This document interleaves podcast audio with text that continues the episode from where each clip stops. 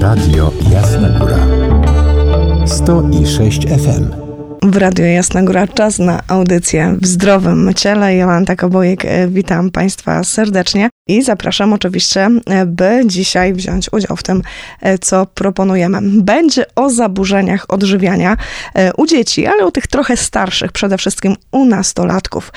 Zatem kto ma takie dzieci, kto ma wnuki, dzieci, być może jakieś w rodzinie, albo swoje własne, albo niekoniecznie, zapraszamy, bo na pewno wiele treści nasz gość Państwu przekaże. Mieszkasz daleko? Szukaj nas na www.radiojasnagora.pl Karolina Górnik-Horn, dietetyk kliniczny i psychodietetyk, to nasz dzisiejszy gość. Witam serdecznie. Dobry wieczór Państwu. E, jak mówiłam, dziś będzie o zaburzeniach odżywiania, przede wszystkim o tych zaburzeniach e, dotyczących młodości, tej takiej wczesnej młodości wieku nastoletniego. E, zatem na początku powiedzmy w ogóle, jakie są zaburzenia odżywiania. Najczęstszymi zaburzeniami odżywiania wieku nastoletniego, okresu dojrzewania, czyli od 12 do 18 roku życia, jest przede wszystkim jadłostręt psychiczny, czyli anoreksja oraz bulimia. No i też e, powiedzmy, o, na czym one tak z grubsza oczywiście polegają, bo pewnie każdej z tych chorób moglibyśmy oddzielną audycję poświęcić, ale najogólniej rzecz biorąc, na czym one polegają?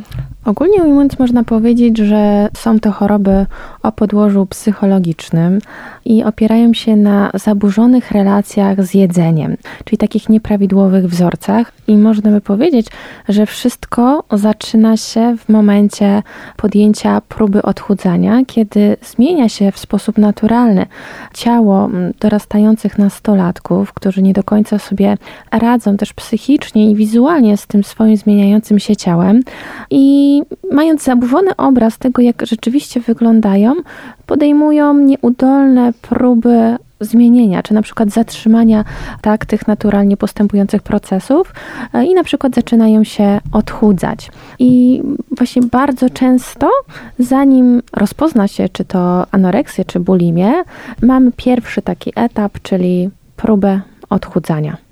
Wspomniała Pani o nieprawidłowym obrazie. No właśnie, bo kiedy się rozmawia z tymi nastolatkami i kiedy się patrzy tak no powiedzmy, że w miarę obiektywnie na ten ich wygląd, kiedy nawet się patrzy w jakieś takie, no zdrowotne, różne proporcje i tak dalej, które są przecież gdzieś tam w jakichś medycznych e, podręcznikach wskazywane dotyczące wagi, wzrostu, objętości i tak dalej, to wszystko wydaje się w normie, a dla tych nastolatek, szczególnie dziewczyn, chociaż nie tylko, ostatnio coraz częściej też i, i chłopców, no to jednak nie jest normalne. Oni uważają, że to jest złe, że tego jest wszędzie za dużo. Tak, i tutaj pojawia się problem, bo oni na przykład, y, kiedy podejmują pierwszą próbę odchudzania, to czasami rzeczywiście przesłanki ku temu są, prawda? Bo podczas y, na przykład bilansów y, w szkole czy u lekarza rzeczywiście może się okazać, że ta masa ciała jest albo na granicy górnej normy, albo lekko przekroczona, tylko że ktoś w sposób nieumiejętny czy, czy bardzo taki opryskliwy przekazał im tą informację. E, nie wiem, czy inni rówieśnicy z klasy to powiedzmy usłyszeli, czy podczas jakiejś imprezy rodzinnej, tak, jakaś babcia czy, czy ciocia powiedziała, o, dzieciątko, przytyło ci się troszeczkę, zaokrągliłaś się, jakie masz słodkie pusie, prawda? I w tym momencie ci nastolatkowie odbierają to w sposób taki przebarwiony, prawda? Przejaskrawiony, że rzeczywiście ta masa ciała już jest za duża, stąd podejmują próbę e, jej zredukowania, tylko problem polega w momencie, kiedy oni tą masę ciała zredukują, kiedy ta masa ciała już jest prawidłowa, ale oni nie potrafią przestać tak? Czyli nie potrafią powiedzieć stop, już ważę tyle, ile e, powinnam, ile powinienem e, i zaczynam się odżywiać zgodnie z moim zapotrzebowaniem energetycznym. Czyli e, u nich pojawia się problem, że oni chcą coraz więcej chudnąć, jeszcze więcej, jeszcze więcej, gdzie dochodzi do stanu patologicznego, czyli niedożywienia i wygłodzenia organizmu. I rzeczywiście anoreksja, obraz typowej anoreksji to jest osoba wyniszczona i wygłodzona, gdzie w przypadku bulimi, kiedy tu mówimy o takim napadowym obiadaniu się, e, często ta masa ciała tych e, nastolatków jest prawidłowa, e, tylko że właśnie te epizody są naprzemienne, czyli takiego nadmiernego obiadania się, a potem długiego okresu na przykład postu albo e, rekompensacji w postaci prowokowania wymiotów albo stosowania tabletek przeczyszczających, czy powiedzmy nadmiernej aktywności fizycznej. E, I dużo ciężej jest e, dostrzec problem w przypadku nastolatków borykających się z problemem bulimi, niż w przypadku nastolatków, którzy mają problem z anoreksją, ze względu na to, że anoreksja po jakimś czasie widać właśnie w postaci e, wychudzonego organizmu i, i tej zmniejszającej się masy ciała, a jeżeli chodzi o e, bulimię, no to tutaj mm, tak e, jest zdecydowanie trudniej, bo ci nastolatkowie dłużej jakby ukrywają się z tym swoim problemem. No i też jest tak, że niektórzy są w normie, a też się odchudzają, bo trochę pewnie myślę, że to media wymuszają taki obraz. Tak, zdecydowanie w dzisiejszych czasach ten przekaz medialny, który jesteśmy przebodźcowani, czy to na Facebooku, czy na Instagramach, gdzie jakby Szczupła sylwetka jest synonimem powodzenia, e, e, jakiegoś luksusu życiowego, zarabiania dużych e, ilości powiedzmy pieniędzy, prawda, lansowania się można też tak to powiedzmy ująć, więc jakby ta nasza młodzież chcąc dorównać do tych kont obserwowanych przez miliony innych osób, chce się do nich upodobnić. I często jest tak, że właśnie młode dziewczyny próbują naśladować popularne popularne modelki albo aktorki, które na swoich kontach właśnie instagramowych czy facebookowych chwalą się, że stosują jakieś diety głodówkowe, czy jakieś diety sokowe, jakieś e, sposoby na przeczyszczanie i one chcą być tak, chcąc być takie jak one, czyli te ich idolki postanawiają właśnie w ten sam sposób e, jakby się odżywiać. Czy można jakoś określić, jakie są przyczyny tych zaburzeń odżywiania, takie najczęstsze? Najczęstszymi przyczynami zaburzeń odżywiania jest właśnie ten zaburzony obraz własnego ciała, chęć odchudzania, ale również no, problemy relacyjne i emocjonalne, które powiedzmy występują albo e, w gronie rodzinnym, albo na przykład w gronie rówieśniczym, bo musimy pamiętać, że w okresie nastoletnim, kiedy mamy tak zwany okres buntu, to jakby naszymi idolami e, i wzorami do naśladowania przestają być rodzice. I tutaj często nasila się e, konflikt właśnie na linii dziecko-nastoletnie rodzic, a zaczynają być nasi rówieśnicy, gdzie próbujemy się do nich upodobnić, próbujemy się wkupić w łaski jakiejś powiedzmy y, grupy, więc jeżeli na przykład któreś z nastolatków czuje się odrzucony przez grupę albo niezrozumiany w domu, czy ten konflikt taki domowy narasta, to mogą być właśnie takie predyspozycje jakby do tego, żeby te choroby się tutaj nam ujawniły. Ale również kiedy w okresie nastoletnim ta opieka rodzicielska jest taka, jak być nie powinna, bo na przykład ten nastolatek nie może zbudować swojej takiej autonomii psychologicznej, którą powinien w tym okresie utworzyć, poprzez to, że na przykład rodzice są za bardzo kontrolujący albo e, nadopiekuńczy, tak? gdzie nie ma tej takiej granicy. Oni się wszyscy, powiedzmy, tak scalają, e, rodzina jakby jest taką jednością. Albo gdy pojawiają się też problemy rodzinne, typu jakieś e, choroby psychiatryczne jednego z rodziców, albo choroby uzależnione, uzależnieniowe. I bardzo Albo po prostu jakieś kłótnie, które też pewnie gdzieś tam się pojawiają. Tak, eskalacja konfliktu między rodzicami również. I bardzo często mówi się, że choroba jednego z członków rodziny jest y, objawem problemu rodzinnego, tak zwanego systemu. E, I w tym momencie ta choroba ma się przyczynić do czegoś, tak? Czyli jeżeli na przykład rodzice się, nie wiem, kłócą albo e, chcą się rozwieść, to w tym momencie, kiedy na przykład dziecko zaczyna chorować i choruje na anoreksję, no to w tym momencie rodzice jakby ten swój konflikt odstawiają na bok i chcą, skupiają się jakby na tym dziecku, więc ta choroba służy czemuś, prawda? Czyli tutaj e, utrzymaniu na przykład takiej rodziny, więc bardzo ważne jest, że żeby e, wiedzieć, w jaki sposób takim dzieciom pomagać, bo często jest tak, że zaczynamy od końca, czyli zamiast y, zgłosić się po profesjonalną pomoc do psychiatry, który może taką diagnozę y, tutaj y, wystawić, że ktoś choruje na przykład na anoreksję, to zaczyna się na przykład od wizyty u dietetyka, gdzie mm, ja pracując z takimi pacjentkami widzę, że problem jest w tym, że one boją się po prostu spożywać posiłków. I co z tego, że ja rozpiszę dietę i odpowiednią ilość kalorii, żeby ta dieta była odżywcza, żeby te dziewczynki przybierały na tej masie ciała, skoro one w takich skrajnych przypadkach boją się po prostu jeść. One mówią na wizycie, że one by chciały, ale kiedy wracają do domu, czują taką niemoc i olbrzymi strach, więc takich skrajnych przypadkach my już musimy zareagować konkretnie, prawda? Czyli tutaj e, wizyta jakby psychiatryczna, bo tu widzimy, że ona jakby samodzielnie nie jest w stanie podjąć tak tutaj tej próby e, ratowania swojego życia, bo musimy pamiętać, że anoreksja jest chorobą śmiertelną. Bardzo duży procent pacjentek chorujących na anoreksję niestety umiera z wycieńczenia i wyniszczenia organizmu. Bo też sobie tak myślę, że to może być też trudne z tego powodu, że ta dziewczyna widzi to w kategoriach korzyści, no bo jeżeli rzeczywiście e, jest ze mną, no nie chcę użyć słowa problem, ale e, jeżeli wszyscy się skupiają na tym, że tu właśnie dietetyk, zdrowe odżywianie i tak dalej, bo mam przybrać na wadze, skupiają się na moim zdrowiu, no to być może właśnie scalam tę rodzinę, czyli widzę to w kategoriach korzyści. Na samym początku tak, tylko że większość z nich później mówi, że chce wyzdrowieć, tak? Czyli jakby chęci są, ale nie idzie to za ich y, działaniami. Dlatego tutaj to leczenie psychiatryczne jest bardzo potrzebne, ponieważ, tak jak mówię, na samym początku część na przykład dziewcząt trafia i, i, nie zdaje sobie w ogóle sprawy i nawet ich rodzice, tak, z tego, że ten problem jest aż tak poważny i że tutaj można by podejrzewać na przykład anoreksję. I kiedy słyszą to słowo, jak ta choroba się nazywa, to nagle jakby taki kupeł zimnej wody, tak? Takie otrzeźwienie i nagle nie, nie, ja nie mogę pozwolić. Ja wiem, co, jakie są konsekwencje tej choroby i, i na samym początku jakby te dziewczyny rzeczywiście y, bez jakiejś takiej pomocy są w stanie jakby wyjść na prostą, ale w takich skrajnych przypadkach to już niestety, ale trzeba się po pomoc do specjalisty udać.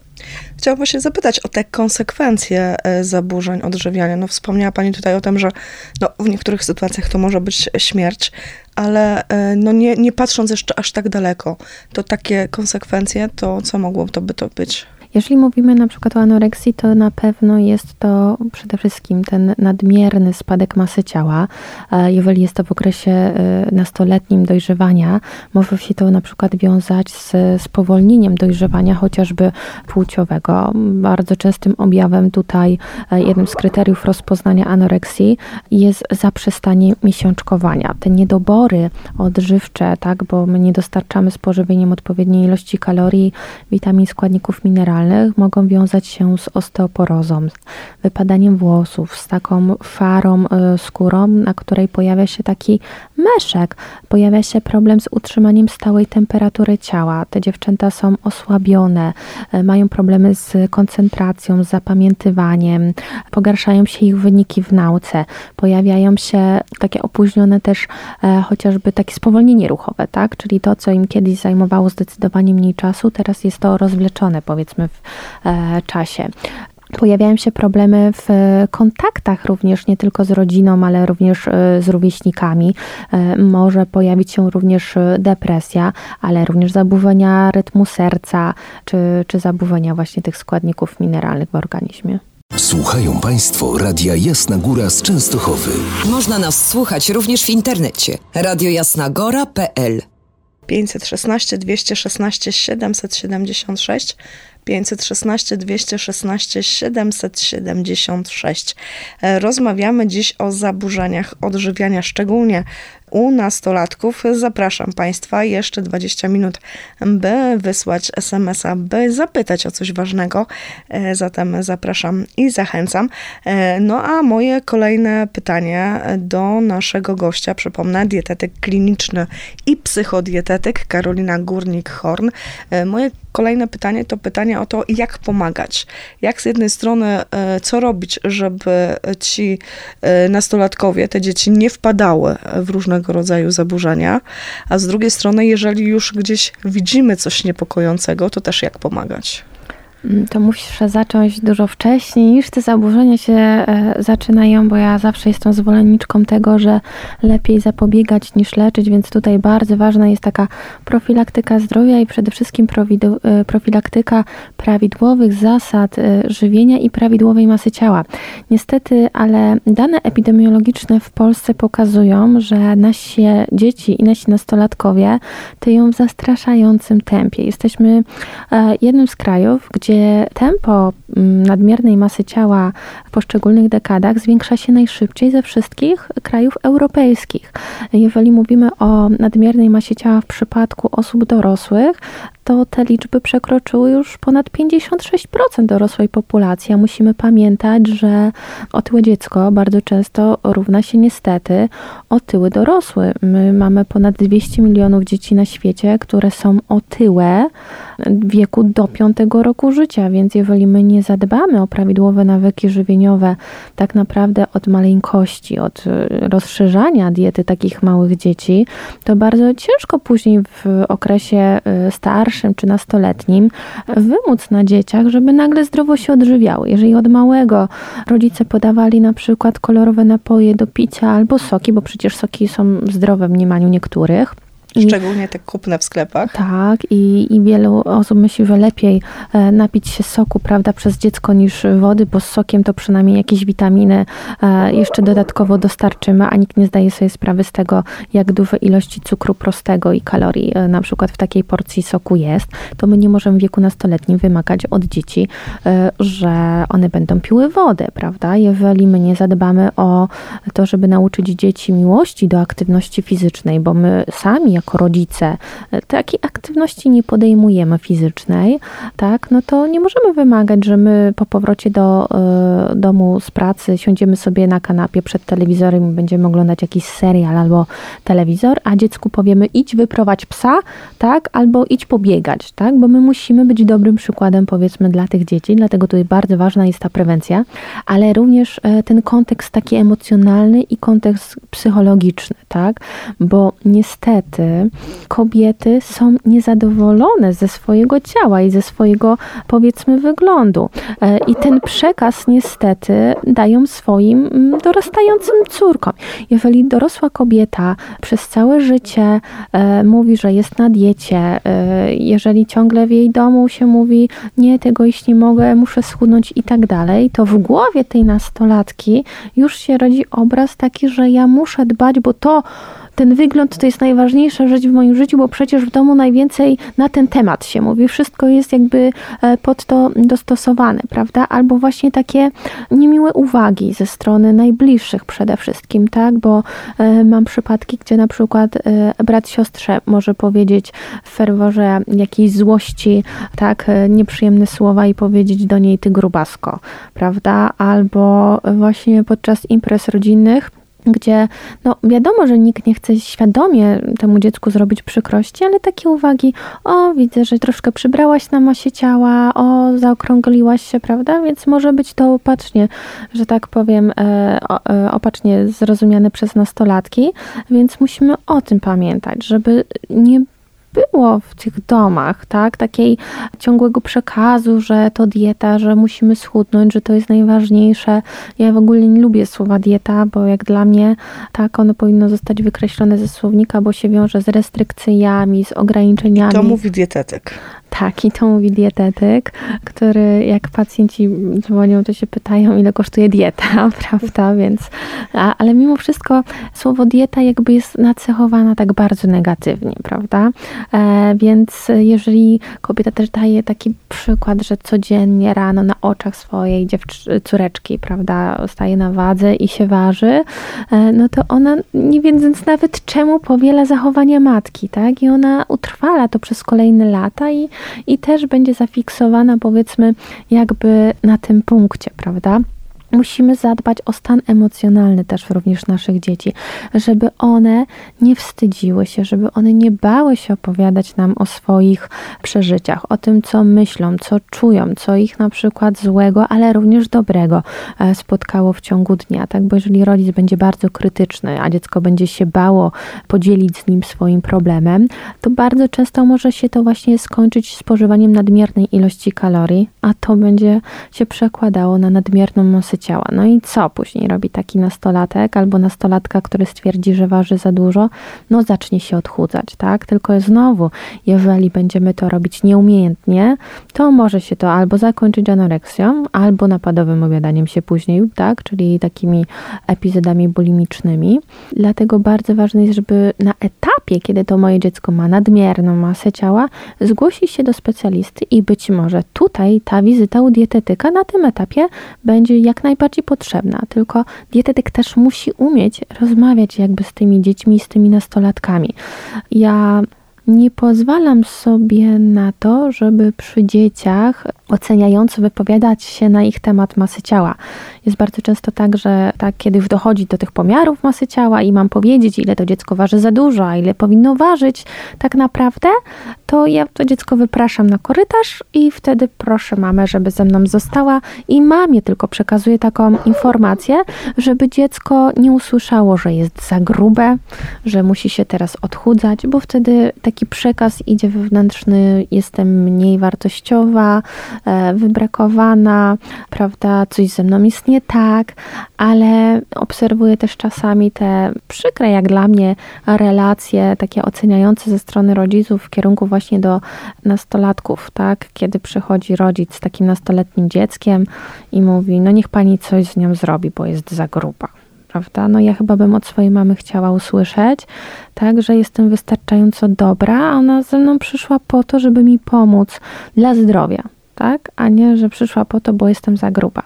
Więc naprawdę zmieńmy troszeczkę też e, to myślenie i zamiast stosować jakieś diety cud na własną rękę i starać się samemu odchudzać te powiedzmy nastoletnie dzieci, to tutaj zgłośmy się po pomoc na przykład do dietetyka, który oszacuje zapotrzebowanie energetyczne, ustali zasady odżywiania i to, co ważne, to powinniśmy oceniać postępy z wizyty na wizytę pod kątem zmian nawyków żywieniowych, a niekoniecznie ilości straconych kilogramów. Dlatego, że dzieci mają zdecydowanie większe zapotrzebowanie energetyczne niż powiedzmy osoby dorosłe i nie bardzo możemy sobie pozwolić na diety redukcyjne, czyli takie typowo mocno odchudzające, bo wraz z ograniczeniem kalorii ograniczamy podaż również witamin, składników mineralnych, a to może wpłynąć na zaburzenia dojrzewania i na zaburzenia rozwoju tego organizmu, który w tym momencie teraz właśnie się rozwija, tak? I później mogą się pojawić właśnie problemy, czy to e, hormonalne, tak? Czy niedoczynność jakaś tarczycy, czy chociażby może dojść do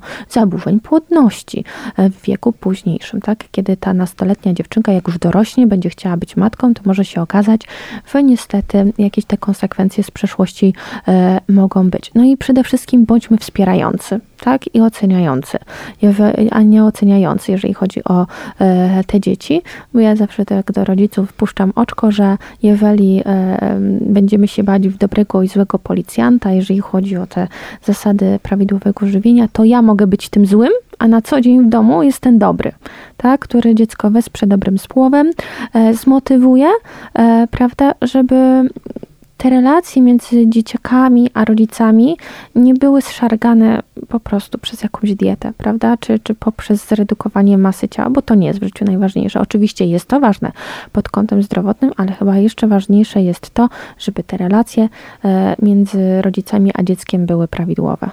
Tak się też e, zastanawiam, że kiedy jest rzeczywiście takie dziecko, które ma problem z wagą, kiedy ta waga jest zdecydowanie za duża, mm, to czy później e, w tak takiej głowie takiego nastolatka czy nastolatki e, nie rodzi się inne zaburzenie, zaburzenie polegające na tym, że ja od teraz jem tylko to, co zdrowe. Takie zafiksowanie się, że nie pozwolę sobie na nic niezdrowego, bo ja tylko i wyłącznie teraz idę w tym kierunku zdrowia. Tak, i to też niestety obserwuję, jeżeli chodzi o tutaj odchudzające się dzieci i, i nastolatki, gdzie może to przejść do takich e, skrajnych postaci, jak na przykład do ortoreksji, tak, czyli takiego nadmiernego skupiania się na e, zdrowym odżywianiu, na liczeniu kalorii, na sięganiu tylko po tą żywność, która w naszym mniemaniu jest tą żywnością taką prozdrowotną, która nie zawiera konserwantów, przetworzonych rzeczy, ale dla relacji takich społecznych to też nie do końca jest prawidłowe, bo w tym momencie te osoby mogą na przykład obawiać się wyjścia na miasto,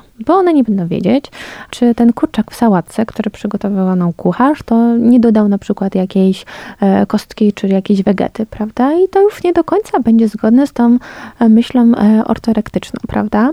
Więc rzeczywiście bardzo często to nieumiejętne odchudzanie się w okresie nastoletnim wiąże się z dużymi zaburzeniami odżywiania, czy to anoreksją, bulimią, czy właśnie ortoreksją później w wieku dorosłym. A musimy pamiętać, że według badań ankietowych, które były przeprowadzone w 2011 roku wśród grupy nastolatków, aż 33% nastolatków, czy 1 trzecia, e, próbowała się odchudzać już, tak, a ponad 50% była niezadowolona z wyglądu swojego ciała, czyli już miała kompleksy na punkcie swojego e, ciała.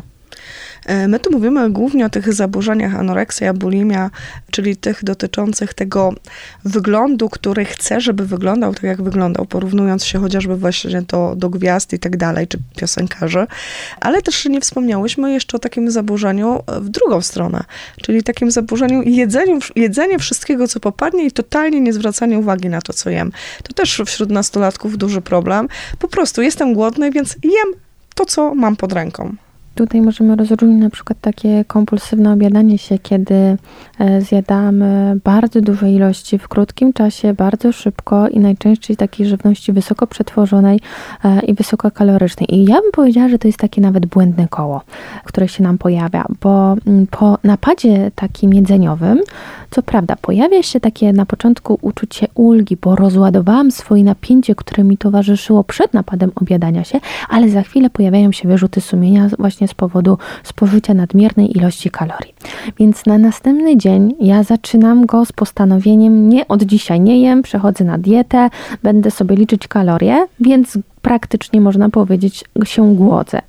I to odczucie głodu nasila się w godzinach popołudniowych, wieczornych, gdzie często w takim domowym zaciszu, kiedy nikt nie widzi, to już mówimy nie tylko o nastolatkach, ale później właśnie i o osobach dorosłych, gdzie można powiedzieć, że aż rzucamy się na jedzenie i to jest bardzo niezdrowe, prawda? Czyli takie diety powiedzmy głodówkowe mogą wyindukować potem problemy z takim kompulsywnym obiadaniem się, bo organizm będzie na nas wymuszał odrobienie tego, co mu zabraliśmy. On wie, że jest niedożywiony, że brakuje mu tych kalorii, dlatego później y, może się to też pod bodźcem jakimś emocjonalnym wyzwolić w postaci takiego nadmiernej konsumpcji właśnie tej e, żywności. Pojawi się wyrzut sumienia, więc rano wstanę i znowu powiem nie, od dzisiaj nie jem, od dzisiaj się zdrowo odżywiam, ograniczam kalorie, jestem w dużym deficycie i znowu przyjdzie wieczorem e, spotkanie z sobą, ze swoimi emocjami, tak, ze swoim niezadowoleniem, życiową frustracją, więc żeby rozładować to napięcie emocjonalne, ja rzucam się na to jedzenie w godzinach powiedzmy wieczornych, jem, jem, jem. No i właśnie później wiąże się to właśnie z nadmierną masą ciała, prawda? Więc, więc ja bym to powiedziała, że to jest takie błędne koło nieumytnego odchudzania się i stosowania restrykcyjnych diet głodówkowych. Zatem jak wyjść z takich zaburzeń odżywiania?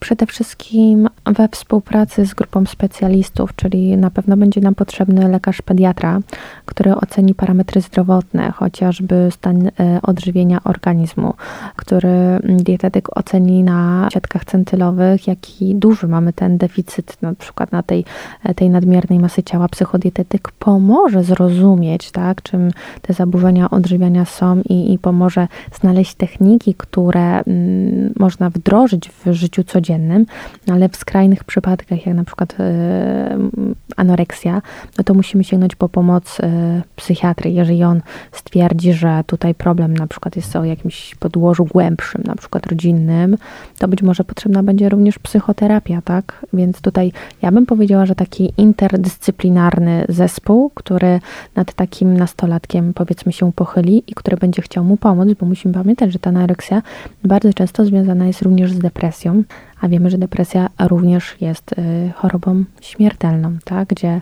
taki nastolatek może się targnąć na własne życie. Ja bym powiedziała, że nawet e, nie tyle pochyli się nad nastolatkiem, ale chyba nad całą tą rodziną. Tak, Bo bo, to to, jest już w ujęciu w takim systemowym, że to nie jest problem tylko jednego członka rodziny, tylko to jest problem systemu, czyli systemu rodzinnego. I trzeba pomóc całej rodzinie.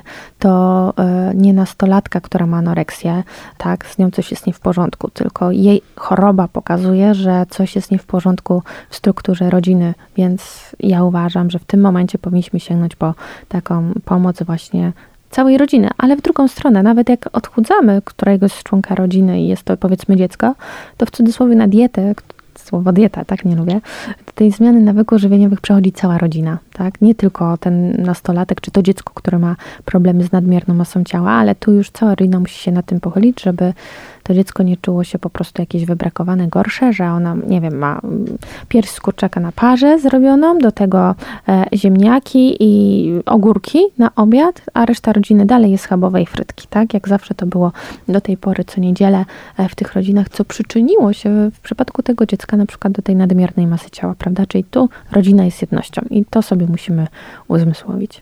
Tak e, z własnego doświadczenia, doświadczenia e, gabinetu, czy to rzeczywiście w większości problem dziewczyn, czy też pojawiają się chłopcy? W zdecydowanej większości jest to problem dziewcząt, ale nie możemy zapominać absolutnie o chłopcach, bo tutaj e, zarówno anoreksja, bulimia, czy to kompulsywne obiadanie się dotyczy również grupy chłopięcej. Może w mniejszym procencie, ale jednak, więc nie możemy tego wykluczać. Rozmawiamy dzisiaj, czy rozmawiałyśmy, tak hmm, chyba już powinnam powiedzieć, o zaburzeniach odżywiania u nastolatków. Obiecujemy też, że w którejś kolejnej audycji podejmiemy temat tych zaburzeń dotyczących młodszych dzieci również. E, Ja dziś dziękuję za to spotkanie. Z nami Karolina Górnik-Horn, dietetyk kliniczny i psychodietetyk. E, Dziękuję bardzo za Dzięki. te przekazane nam treści. Ja również Państwu bardzo serdecznie dziękuję i życzę dobrej nocy.